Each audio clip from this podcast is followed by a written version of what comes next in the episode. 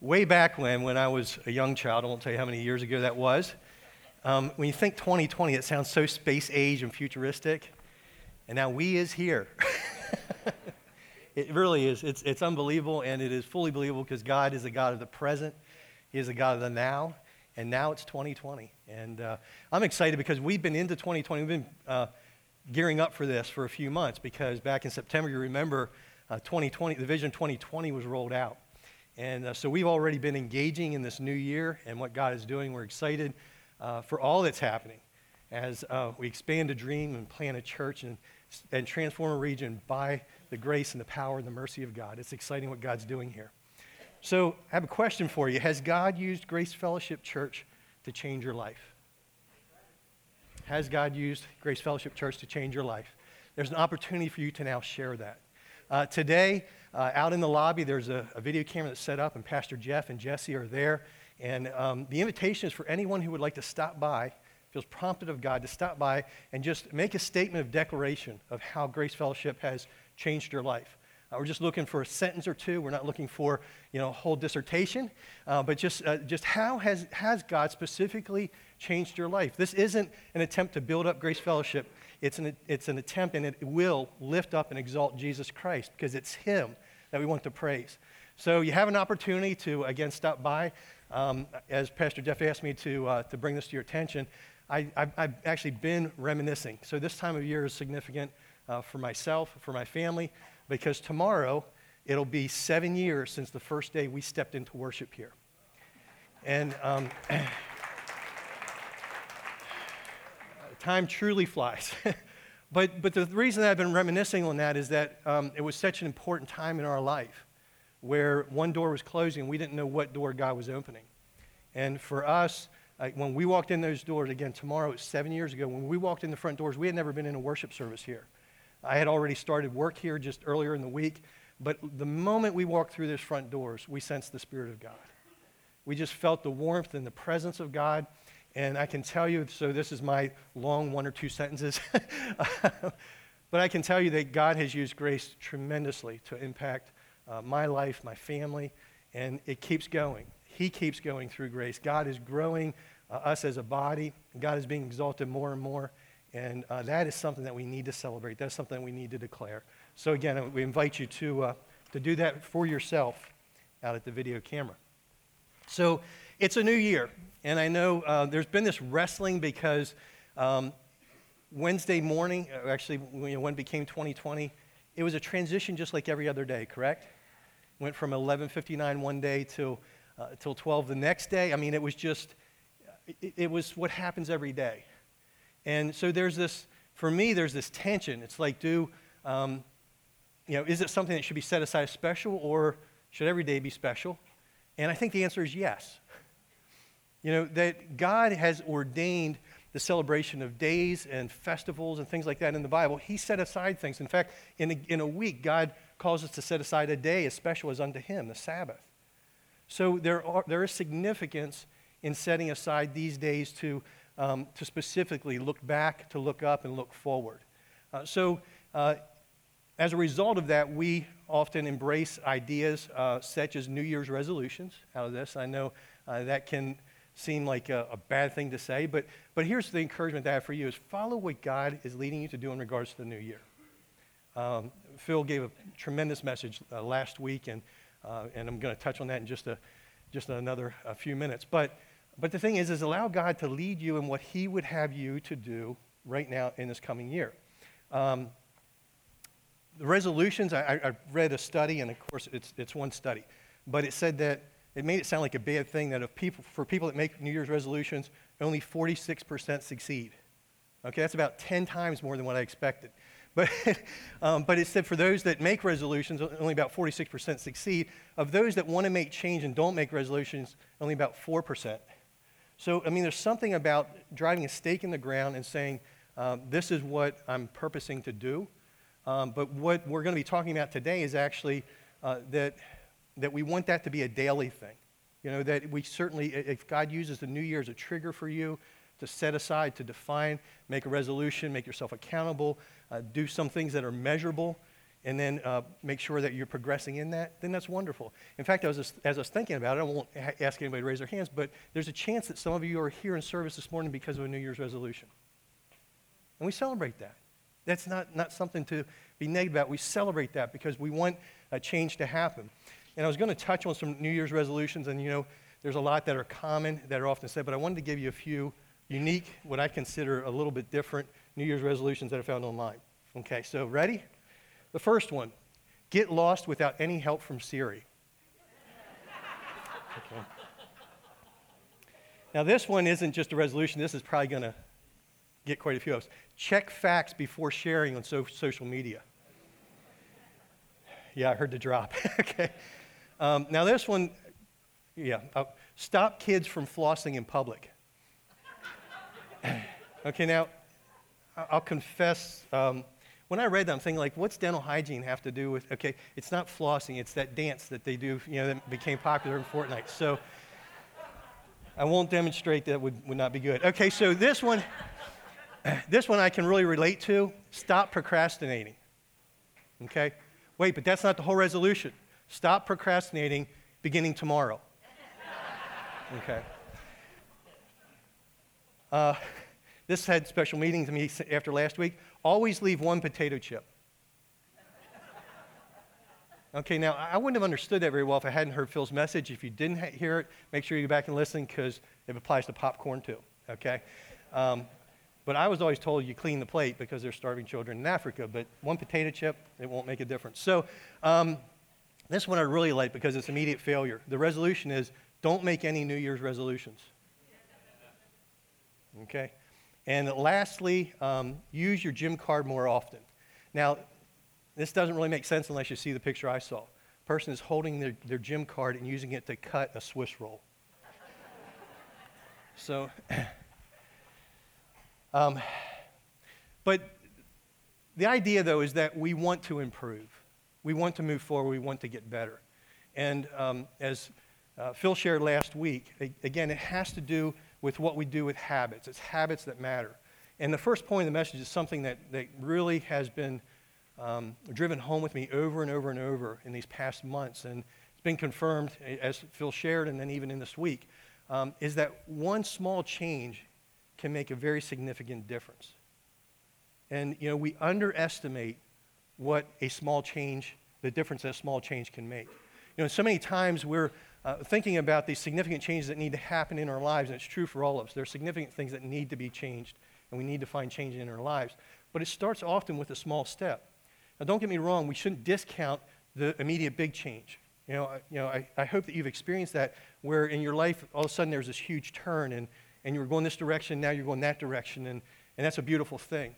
But we often under, underestimate the difference that a small change can make.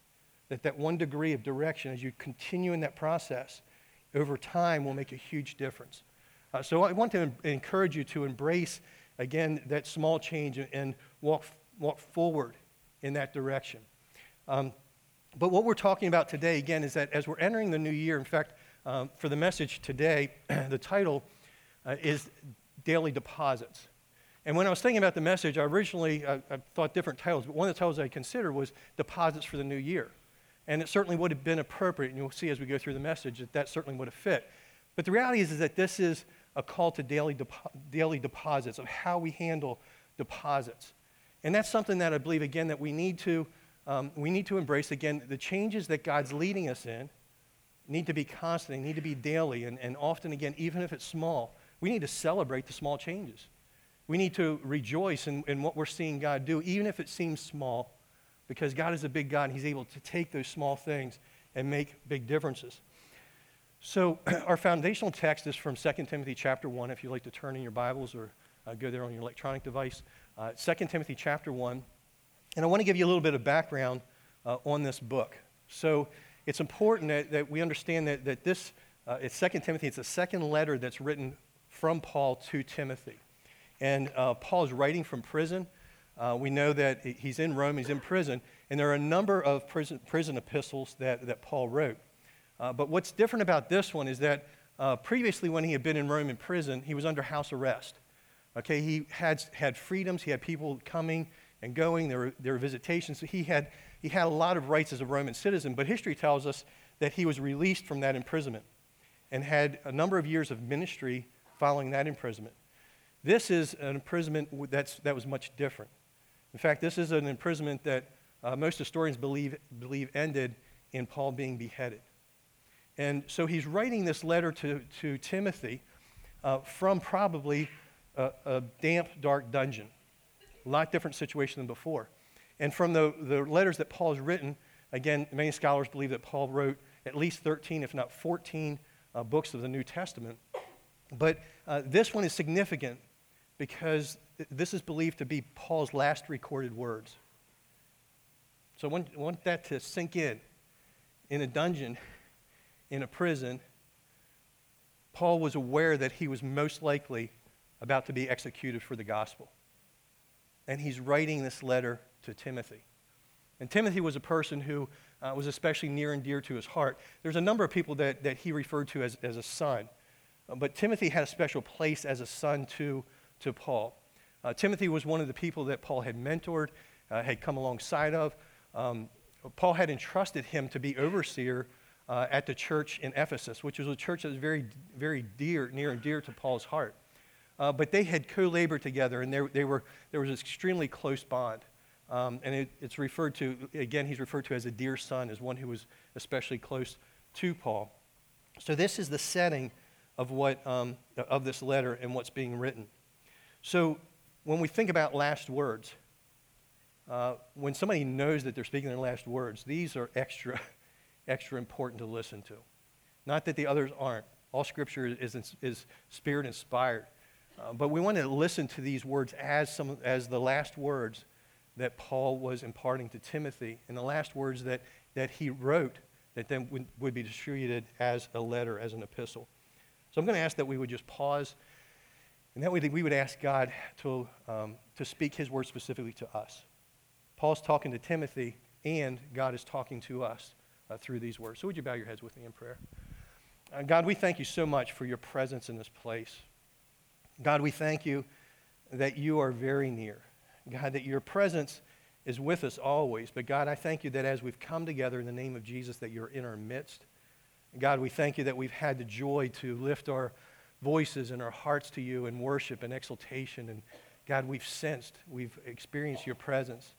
Now, God, we pray that you would um, open our hearts, uh, position our minds, even give strength and attention uh, to our bodies, Lord, that we can receive your word uh, with gladness.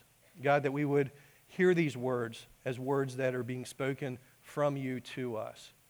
So, God, I thank you for every individual that is here. And, God, for those that are in this worship center and out in the cafes, and for those that will hear online, God, we thank you that you are giving this opportunity for us to hear from you. And God, we desire not to be hearers only, but to be doers of your word. So, God, lead us in the steps that you would have us to take. Lead us in the change that you are desiring for us to partner with you, God, in our lives. And Lord, in and through it all, we give you the credit. We give you the glory for you alone are worthy. Uh, we love you and we praise you. All those people said, Amen. Amen. So we're going to be looking at just a few verses uh, from 2 Timothy chapter 1. And um, uh, we'll give a little bit of context in just a a few minutes. Uh, but Paul is writing in the first chapter, beginning with verse 11, and he says this And of this gospel I was appointed a herald and, a, and an apostle and a teacher. That is why I'm suffering as I am, yet this is no cause for shame, because I know whom I have believed, and am convinced that he is able to guard what I have entrusted unto him until that day. What you heard from me, keep as the pattern of sound teaching, with faith and love in Christ Jesus. Guard the good deposit that was entrusted to you. Guard it with the help of the Holy Spirit who lives in us. So, the key verses that we're going to be looking at today are verses 12 and 14. And what we're going to be doing is looking at two deposits. Again, daily deposits. I believe that God is calling us to to see and to discover in the scripture and to embrace not just as an idea or as a truth, but as, of a practice. So the two deposits in verse 12, it's my deposits with God. In verse 14, it's God's deposits with me. Now, I, I always love the way God works, but sometimes He just does some special things, and I experienced that about 10 minutes ago or so. um, when we were led in that worship of, of lifting, of presenting to God, giving thanks for what is not yet here. So, what I want to do is look at these. I want to add uh, some physical motion. So, this is you, if you committed to exercise for this year, here's some help, okay? Um, we're going to put some physical motion to these two deposits, okay? So, for this first one, for my deposits with God, I'd like you to just kind of put your hands together. You're holding something, okay? And then I just ask that you would just then lift that up, making it my deposits with God. Now, that, from that position, we're making deposit to God we receive from God, and it's God's deposits with me that we bring the hands back down. Okay? So we're going to put it to music and do it. No. I want to go through it a couple more times because I want this to be embedded in us. So the daily deposits, I want to be thinking about this. And this may be something that you'll literally do on a daily basis in your time with God, hopefully not while you're driving a car. So again, cup your hands in front of you. My deposits with God, we lift and present them to God and God's deposits with me, we receive back to ourselves. One more time. My deposits with God and God's deposits with me. This is a truth that God uh, showed me a lot of years ago. I couldn't even begin to guess, but it's something that I've embraced and walked in. But what I've also found that I forget. And God brings back to my remembrance these important daily deposits. So what I want you to, to make sure that you understand is that anytime we're looking at, the, at Scripture, at the gospel, um, at, at, at the instructions that God gives to us through the Word, what God is, is revealing is Himself through these words. Okay? That the Word became flesh. And, and Jesus Christ is the Word. As He spoke, His life went forward. So when God calls us to something, okay, when God gives us commands in any regard, it's a revelation of God because God is instructing us in ways that would lead us to be more like Jesus. And what we, when we look at this, when we look at these concepts of, again, uh, my deposits with God and God's deposits with me, Jesus modeled this incredibly. You can see it all through his life. And I'm not going to be pointing to that throughout the message, but I want you to remember that anytime there's a truth that God is giving instruction, he's leading us to be more like him. So those instructions actually give revelation to who he is. So it's an extremely important foundational principle. So, my deposits with God. So, this first part, again, what we're going to be looking at is this uh, it's the second half of verse 12, where Paul makes these statements I know whom I have believed, and am convinced that he is able to guard what I have entrusted to him until that day. Would you read those words with me? I know whom I have believed and am convinced that he is able to guard what I have entrusted to him until that day. And what we're going to do is break this down into, uh, into three separate phrases and just talk through what Paul, what Paul is saying to Timothy in this statement. It, he begins again, and we're, we're focused first on I know whom I have believed. I'm confident, I am fully confident in the God that I believe in. Paul's making this declaration uh, coming from a place where he didn't know God. It was probably about 35 years before this time that Paul had had his encounter on, that, on the road to Damascus, and he was blinded. And at that time, he thought he knew God. He was a student of the law. He had studied. He was um, a Pharisee of Pharisees. I mean, he knew his stuff in regards to Scripture, but he didn't know God. What a difference 35 years makes. Because he had an encounter with God on the road to Damascus, and, and the light was so bright that it blinded him. But God used that experience to bring revelation, to reveal to him a personal relationship with God, an understanding of God that he didn't have before. So he had this confidence that I know whom I have believed. This surety, this full confidence. And the thing is, is that, that, that knowing God was a prog- progressive thing within his life. And I believe that after this, he was continuing to know God more and more and more. He got to know God through uh, withdrawing into a private place with the Word of God, allowing the Spirit of God to speak to him.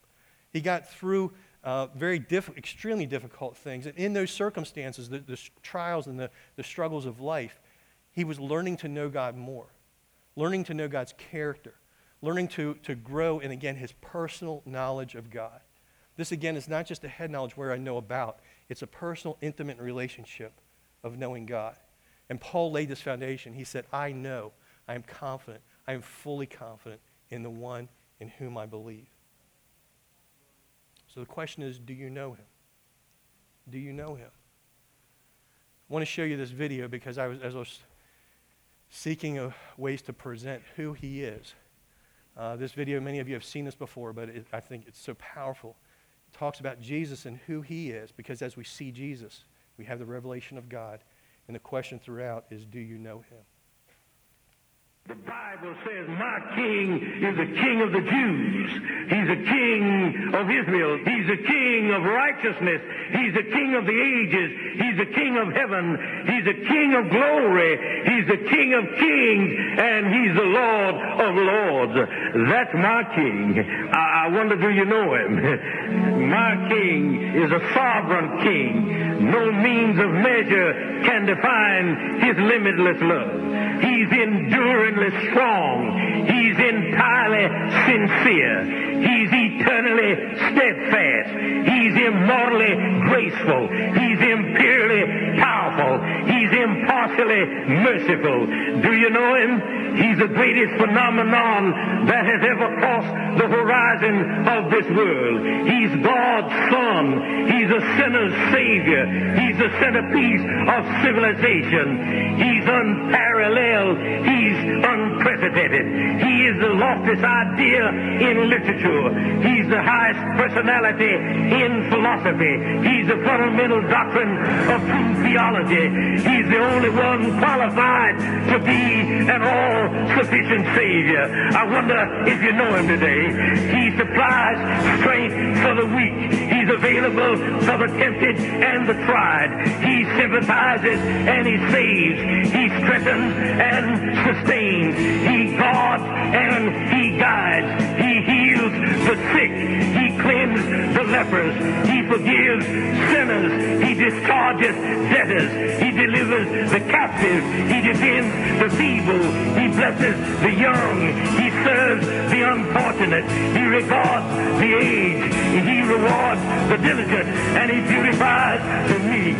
I wonder if you know him. He's the key to knowledge. He's the wellspring of wisdom. He's the doorway of deliverance. He's the pathway of peace. He's the roadway of righteousness. He's the highway of holiness.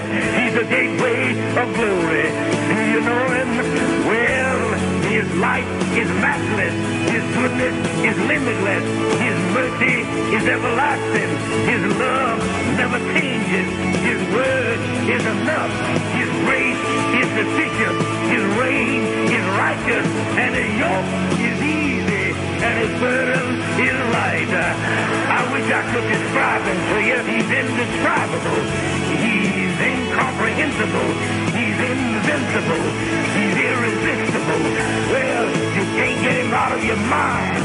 You can't, you can't get him off of your hand.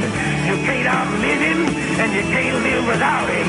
Well, the Pharisees couldn't stand him, but they found out they couldn't stop him. Pilate couldn't find any fault in him. Herod couldn't kill him. Death couldn't handle him, and the grave couldn't hold him. Yeah!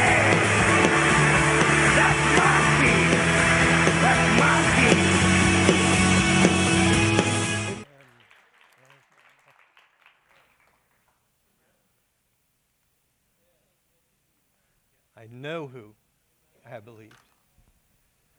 And as beautiful as that description of God is, there's more. He's more. He's greater. He's more powerful. He's more loving. Words can't describe him.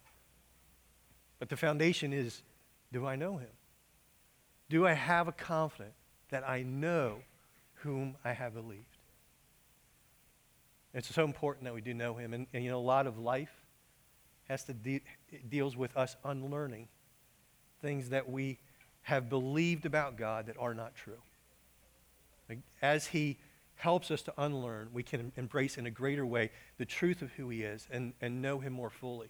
Uh, I want to direct you, I'll just uh, make quick reference to this. Exodus 34, the first part of the chapter, Moses had, had had conversation with God, and this is right at the time of the giving of the Ten Commandments. Uh, you remember, he was up on the mount, he came down, and the people were in great sin. He broke the tablets, and, and um, But then he had this conversation with God. And it's like, God, I, I want your glory to be revealed to me. Show me who you are. And he was called to go up on the mountain a second time with tablets that uh, God would again give uh, the law, the, the Ten Commandments. But in that process, God revealed himself to Moses. And I just want to read these few verses Exodus 34, verses 5 through 9. The Lord came down in the cloud and stood there with Moses and proclaimed his name, the Lord. And he passed in front of, of Moses, proclaiming, The Lord, the Lord, the compassion and gracious God, slow to anger, abounding in love and faithfulness, maintaining love to thousands, and forgiving wickedness, rebellion, and sin. Yet he does not leave the guilty unpunished. He punishes the children of their children for the sin of their parents to the third and fourth generation. Moses bowed to the ground at once and worshiped. Lord, he said, if I found favor in your eyes, then let the Lord go with us.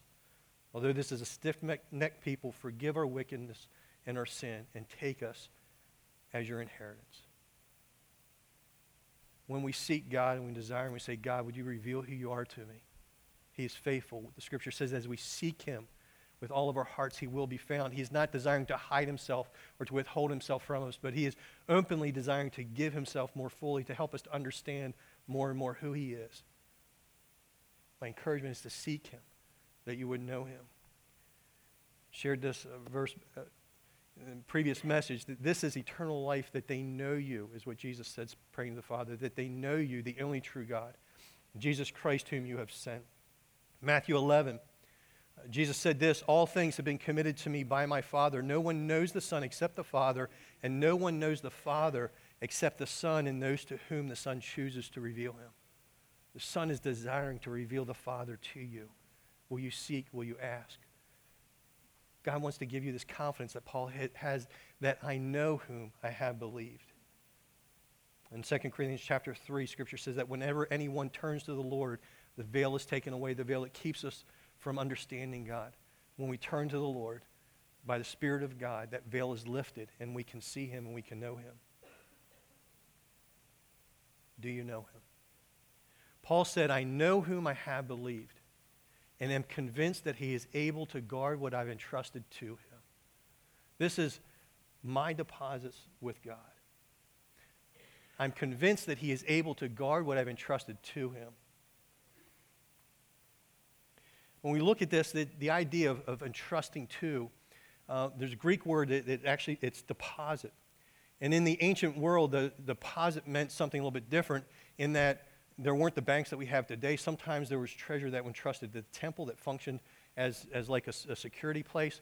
But typically, when somebody wanted, uh, for instance, a person was going away and they were going to be leaving their, some form of treasure behind, they would entrust that deposit to another individual that they would trust another person with what was valuable to them.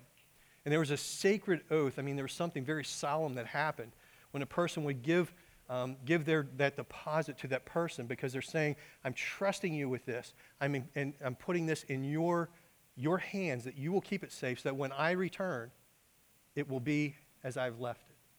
So, this idea of deposit, again, spoke in a slightly different way. For us, we have more the idea of uh, if we think in deposit, we think of a bank, of an institution, but this was a personal entrusting.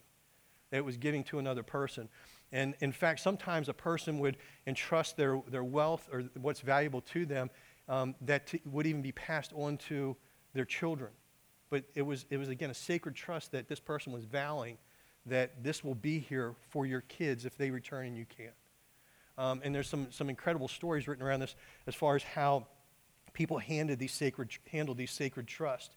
But God is inviting us to deposit with Him. God is inviting for us to take of what is ours, and, and I need to clarify that because there's really nothing that's ours that is ours, right? You know, and, and whether a person is a believer or unbeliever, you know, I think we need to recognize that the breath that I breathe is a gift from God. That the strength that I have, you know, you often hear, hear the team like a, the, this, this statement of like a self made person. There's no such thing because a person can have, can't have strength, they can't have intelligence, they can't have wisdom, they can't have life itself unless it's given to them by God. Scripture says that, God, that, that all things are sustained by the power of the Word, that it's God who holds all things together. But the things that are entrusted to us, things that are given to us, they, there's great value. So they're ours, but they're, they're ours as stewards, even if we don't realize that. But it's again taking what is given to me and depositing with God and trusting it to God. Saying, God, person to person, God, I take this and I deposit it with you. I take this and I deposit it with you. And Paul said again, I'm convinced because I know God. I know who he is. I'm convinced that he is able to keep, to guard what I've entrusted to him. Now, this is something that I believe that God is, going, is calling us to know and to grow in all the days of our lives. To know this, that, that we can be convinced and be fully confident that God will guard, that he will keep that which I deposit, that which I entrust to him. Now, what happens when I fail to deposit things with God? We'll play that scenario first. When I fail to give to God that which belongs to him. First of all, I miss God's plan for the moment. I miss what he has for me right now, and that impacts my future. When I fail to deposit with God, I miss growing to know him more because I'm withholding from him. It's in that deposit that I'm making connection. I'm building faith. I'm building trust in God. When I fail to deposit with God, I have anxiety. So many times we're anxious because we're holding on to things that we need to be giving to God. And this is a natural thing for us. It's not that we have to try to be anxious. Anxiety comes naturally. And so often, what I've found is that I can catch myself being anxious because I'm holding on to something that I really need to place in God's hands. Because when I'm holding on to it, I'm trying to fix it, I'm trying to work it out, I'm trying to, um, to be God so that anxiety comes. I lack freedom when I fail to deposit with God. I want you to think about that. Because if my hands are holding something I'm not supposed to be holding, they're not free to do what God would have me to do. I lack freedom when I fail to deposit with God. Now, one of the things, that, and we'll talk about some of the things that, that God is calling us to deposit, but one of the things that, that I think is so critical, and we talked about New Year and days and times, our time needs to be something that we deposit with God. Our schedules need to be something that we deposit with God. Because we are so hurried.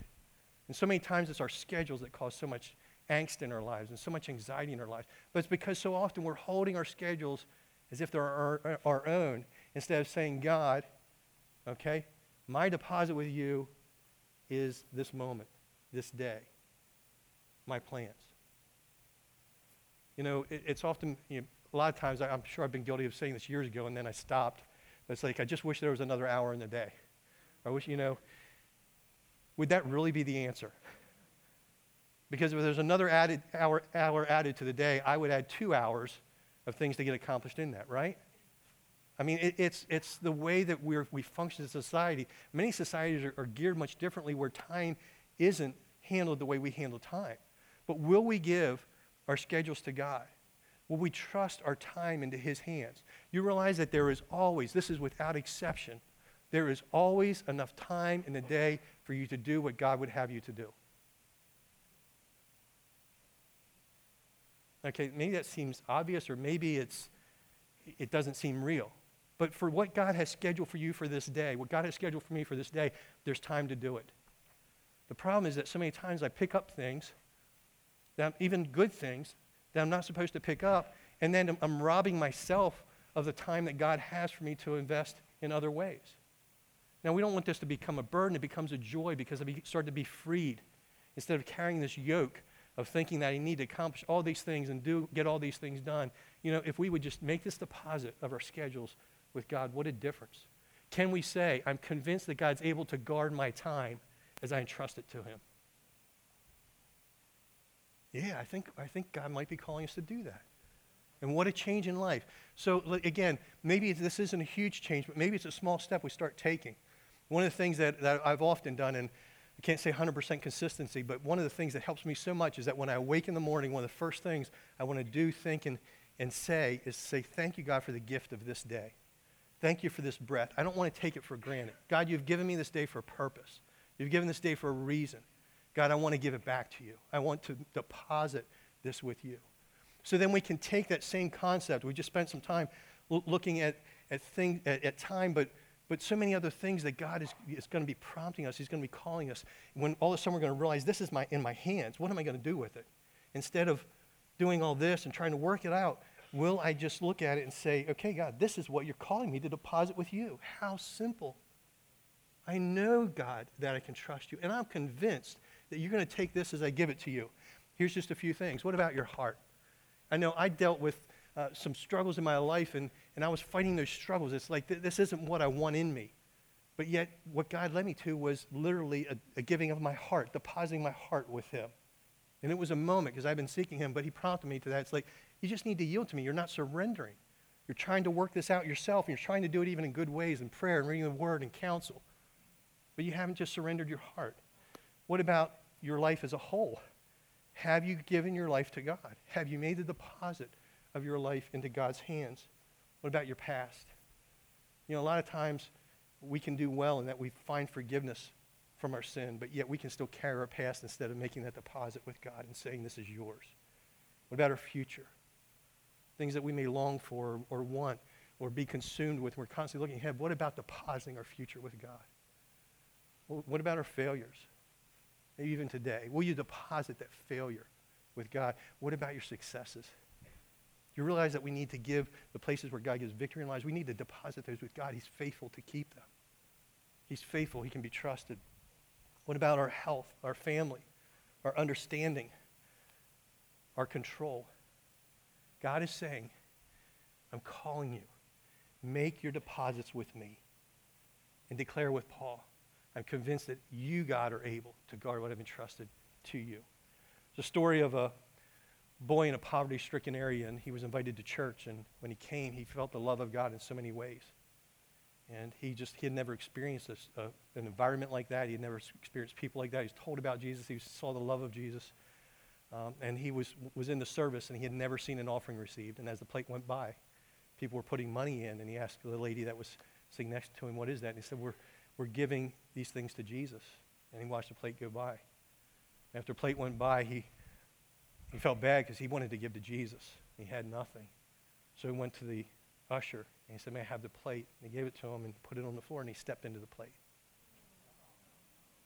He said, Jesus, this is all I have. I give you me. Could there be a better offering? God is calling us to deposit with him. As we do, we find freedom. It's all about surrender. This last phrase, until that day.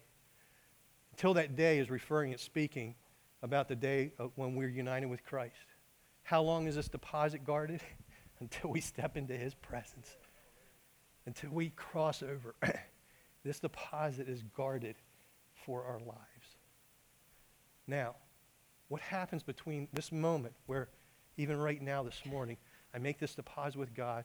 Scripture says that, it, that I'm, I'm, confident that he's going to guard what I've entrusted trusted to him until that day. What happens between now and that day? Let me tell you what, um, what I've personally experienced, and I think others can testify to the same, is that I've discovered the yo-yo deposit process. Okay? And what I mean by that is that I give it to God, and then I take it back. And then I give it to God, and then I take it back. I give it to God. And you know what? God is patient. And growth is when I leave it with Him longer. you know? But, but you know, th- this isn't a thing where, you know, I give something to God and, and I trust it to Him and, and it's, it's secure in Him, but yet it's not done yet because I still have that ability to reach my hands in and take it back. And one of the illustrations, again, that helps me so much is when I think about a, a financial institution, a bank. When I make a deposit into the bank, who's responsible for my deposit? The bank is, right? It's, it's entrusted to them. When I make a withdrawal, who's now responsible? I am. The bank has nothing to do with it. When I make a deposit with God, I can have confidence that He is responsible. When I take it back into my own hands, I'm taking on responsibility that God doesn't want me to take. Now, there's a responsibility. We're going to get that in a minute. Um, but, but just remember that, that when we give something to God, that's by divine revelation. The Spirit's prompting and we're responding. But let's be, be open to the prompting of the Spirit when I find it back in my hands. let's realize that we have that capacity, you know, and so then we have that opportunity then to again deposit with God, and God is waiting with open arms. So the second part is God's deposit with me. God's deposit with me. This is in verse 14. And it, this is so beautiful because it, it, it creates a cycle. What uh, Paul is saying to Timothy is, is this, this truth guard the good deposit that was entrusted to you, guard it with the help of the Holy Spirit who lives in us. Guard the good deposit that was entrusted to you Guard it with the help of the Holy Spirit who lives in us. So we talked about my deposits with God. Now we're talking about God's deposits with me. Okay, there's a cycle here. There's, it's, it's certainly not a one way thing. So, so when I looked at this, um, I was curious when it says, uh, guard the good deposit that was entrusted to you. What is the good deposit? And the first thought I went to was earlier in that same chapter, um, Paul talks about the gift that was imparted to Timothy by the laying on of hands. I thought that must be the good deposit. And it certainly is part of it. But as you read the text and the context, you'll find out that that good deposit, I'm, I'm convinced, is foundationally and primarily the gospel. That it's the gospel of Christ. That, that Paul is saying to Timothy, make sure that you guard this good deposit of the gospel that was entrusted to you. But you don't do it on your own strength. Guard it with the help of the Holy Spirit who lives within us. So God's not, again, saying, I'm depending on you. He's saying, I'm depending on you with the Holy Spirit that I'm providing. You know, and so many times we feel that even when God entrusts us with something, that, that it's on us, that we need to be the ones that, that are, are responsible. Yes, there's responsibility. Our primary responsibilities depend on Him because I can't do it by myself. But the Holy Spirit, the comforter, the paraclete, the one that comes beside, is powerful. In fact, when the, when the gospel was entrusted to the disciples, what did he say? He said, Go into Jerusalem and wait for the Holy Spirit. You will be witnesses, okay? But you need to wait for the power of the Holy Spirit to come upon you. So the gospel is being entrusted to us, and we can only be faithful. We can only guard that deposit in, in a way that is right with the help of the Holy Spirit. So, what is this gospel that we are, eh, eh, that we are entrusted to guard? The gospel, gospel means good news. It's the good news that God has come in Jesus Christ. And, you know, so many times I think that we use the word and we say, yeah, that it means good news, it means, it means salvation. But what we really need to do individually is to be faithful to guard what has been, been entrusted to us. So, what that means is that, uh, that we need to take the gospel that we've received and we need to be able to to articulate it. We need to be able to explain it. We need to make sure that it becomes ours in a way that we can share it. Because, you know, Paul's not saying, guard this gospel and that hold on to it and don't share it with anybody else. When he entrusts us with the gospel, he entrusts us with the message of salvation that we're to share. When we, we are entrusted with this deposit, we're entrusted it w- with it in a way, again, that we need to know. And this needs to be part of our lives so much that at any moment somebody could say, Tell me the reason for your hope. I need to be able to share that. It's, that's not just for pastors. It's not just for people that, that are ministry leaders. This is for each one of us as followers of Jesus Christ, that to be a good guard of what has been deposited with us, we need to know it well. We need to understand it well. We need to be able to communicate it well. And kind of this, the, a lot of times for me, when I share the gospel, it depends on who I'm talking to because there are different inroads and people are different places. Um, but basically, here's, I'll give you the quick rundown, is that we were created in the image of God to know him and to be in relationship with him. But we broke that communication, that, that relationship, because we chose our own way. And when sin entered the world through our own choice, we found ourselves in a place that we could not rescue ourselves from. But God is the rescue. Because God came in the, in the form of man, Jesus, the Son of God. Jesus was born of a virgin. He spoke and proclaimed truth. He performed miracles. He lived a sinless life. And when he died on the cross, most people understand at least the story of Jesus dying on the cross. When Jesus died on the cross, he paid the penalty for our sin that we couldn't pay. The wages of sinners is death. When I die, I'm just, I'm just, when I die, I'm paying the penalty Jesus' death wasn't paying a penalty for himself, it was for us. So when Jesus died, he, he provided the way, the covering for our sin. And when he rose from the dead, he conquered sin and death. And he's seated at the right hand of the Father, and he's praying for us right now. So he's offered himself as the way. There is no other way. He's offered himself as the way. So when I believe in what he has done, I confess with my mouth and I believe in my heart, I find new life. It's not just for a moment, it's for eternity. And when I come into relationship with God again, the way that God originally created me to live, I live for him. I want to do what he wants me to do because that's what's best for me. And it's what points to him. That's a, the one way to present the gospel.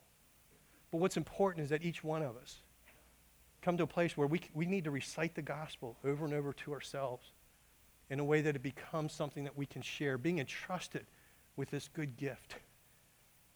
It's so important that we are found faithful. And the Holy Spirit will help you. The Holy Spirit desires to empower you. The Holy Spirit des- des- desires to come alongside of you. So it's in partnership with God that we can be found faithful. And I love, you know, Paul made that foundation again that I know him who I believe in. I know him, so I can trust him. Now, the beautiful thing is on the other side of the coin, God knows us, and he still trusts us. Isn't that amazing? Wow. he has faith in you and me. And he gives himself to us. But he gives himself to us, again, with him living in us. You know, I love coming to this place of fellowship where I'm around so many people who, who have relationship with God. Because when I shake your hand or give you a hug or even look at you, I know that that, that body that I see is a temple, a dwelling place of the Holy Spirit. That the Holy Spirit lives within you. The Holy Spirit is in you to help you to be faithful with what, with what God has placed within you. So guard that good deposit. And then that flushes itself out in so many ways. Because as, they found, as the gospel is the foundation, that primary good deposit, then there are all of these other things that God gives that are connected to the gospel. He gives us forgiveness. We need to guard that. He gives us gifts he gives us fruit of the Spirit. We need to make sure that we protect that. Because there's, there's a, and this isn't a gospel statement, but, um, but I read that, there, that we're four generations from losing the gospel. And what it means by, what they mean by that is if we're not careful, we can allow the gospel to slip away where we first accept it. And then we can become complacent with it. And then we become confused. And next thing we know that we've lost the gospel. And that it doesn't mean that the gospel's changed. It doesn't mean that the gospel's not there. But as, as churches, as individuals, if we're not careful in guarding the gospel, making sure that we, that we preserve the gospel, that we stay true to it. Because the gospel can be distorted. The enemy wants to take truth and twist it. The enemy wants to take the pure gospel of Jesus Christ and literally mutilate it in a way that people will not hear and receive the true gospel of Christ. We need to be found faithful. But the thing is, is that these two things what we're talking about, about, about depositing with God and God depositing with us, they're not two independent things that are separate of one another. They're, they're, in fact, they're so intertwined. Because the thing is, is that as I'm giving to God, as I'm depositing with God, I'm opening myself, I'm emptying myself for God to then deposit with me. That as I empty myself, I'm giving place for God to then fill me. And this cycle is seen in Christ's life constantly. You know, he emptied himself when he became a baby. Right? And God was faithful and, and, deposited, even when he became a human being with the limitations of a human body, but, but yet God, God was depositing. And, and this is, um, I was actually scared to, to share this message. What I considered, one of the messages I considered for this morning, uh, was actually Jesus um, being tested in the wilderness. I didn't want to talk about it because it's about fasting. And honestly, I struggle with that, that discipline personally. Is that it's a practice that I need to, I'm starting to take these small steps because I need to become, become more with God, one with God in fasting so that I can be more, more one with God in Him filling me. Okay? So I don't want to, yeah, I don't have time to go off on this too long. But, but here's, here's a truth that I had never seen before and I read recently that I really do believe is truth. Is that I often didn't understand that when Jesus was baptized, he was beginning his public ministry, he was led by the Spirit into the wilderness to be tested by the devil, okay? 40 days without food. And the devil comes and he tempts him. And I always thought, wow, that's crazy. Because, like, Jesus has to be so weak after 40 days of no food, and then the enemy's coming. And then I read this, and it, all of a sudden it made sense. When you get 40 days without food, when you deny yourself that much, you open yourself up to be so full of God. And I never saw it that way. But am I willing to give of myself so that He can give of Himself? Am I willing to deny myself so that He can come in more fully? It's not an earning thing, okay? It's not earning some special right or anything, but it's coming into a position where I'm postured before God, where I'm saying, God, this is to you. And God says, yeah, this is for you. And, and, gives, and he just gives more of himself. So it becomes like John the Baptist less of me, more of him. This is the cycle of, again, let's do it together, okay? The, my deposit with God, God's deposit with me.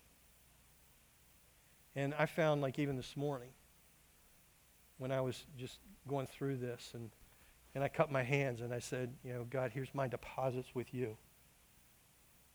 I couldn't just receive very well. I needed to keep giving. I needed to be in that place. God, what do you want me to give you? What are you calling me to give you this morning? What are you calling me to give in this moment? And as I give to him, I've made room to receive more of him to me and he gives gifts. Do you know him? Have you accepted him as your Savior? Are you allowing him to be more and more the Lord of your life? It's what I consider this divine dance of yielding to him and allowing him to impart to me. I want to close um, with a video, and I'm going to give some context to it. So, um, this past week, something amazing happened.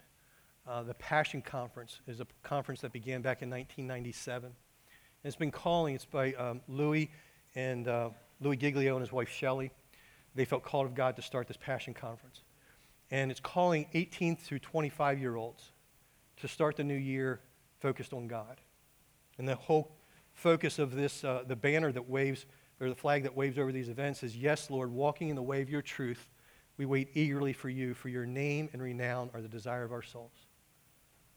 So, what happened is um, they actually had the conference beginning New Year's Eve this year and went all the way to, to January 2nd, uh, to Thursday at noon.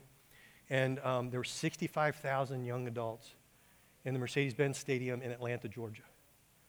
Incredible. Not only that, there were simulcasts that were going out, and we had a group here at Grace uh, through that time being part and participating in this, in this conference. So, this Passion Conference, again, it's an absolutely amazing thing that God's using. Uh, they bring together, they had, I think, eight different speakers and 12 different bands and, and uh, music, music artists that led in worship and word. Um, they made a commitment. They felt called to, um, to raise funds for this initiative that will spread the gospel, get the word of God in, in all languages of the world, they had a goal to raise a million dollars through this, through this conference. They raised $1.2 million towards this goal. Young people love Jesus. Praise God. Not only gives me hope for tomorrow, it gives me confidence and hope for today. 18 to 25 year olds. But um, one of the artists that was there um, was Kari Jobe, And she posted, um, posted this statement on Thursday. She was one of the worship leaders, and she said this I can't tell you enough how life changing yesterday was. So, this, uh, again, happened on New Year's Day. I can't tell you enough how life changing yesterday was. What an honor to lead at Passion 2020. A really cool backstory. A few minutes before we came out to lead, uh, we prayed as a team. Listen to her prayer. I prayed that the presence of God would feel so tangible that it would feel like it was touching our faces pray that the presence of God would be, would, feel, would be so tangible that it would feel like it was touching our faces. I prayed Acts 2 2. Suddenly, there came a sound like a, a mighty rushing wind, and it filled the entire house where we were sitting. We started our set, and right in the middle, of it, the roof of the arena began to open, and a whirlwind of wind began rushing into the room, whipping around, blowing in our faces, feeling like a tangible sense of his presence. You see, they had tried to open the roof for a few hours, and it wouldn't open until right then. I was beside myself at God's crazy creative beauty as he showed off. It was one of the most heavenly moments I've ever felt. I loved sharing it with each of you at Passion this year. What an honor to see what God is doing in the next generation. Y'all are something extra special. Keep falling in love with Jesus and praying radical faith prayers. He'll open up heaven. He'll open up heaven and he'll move on your behalf. I know for a fact.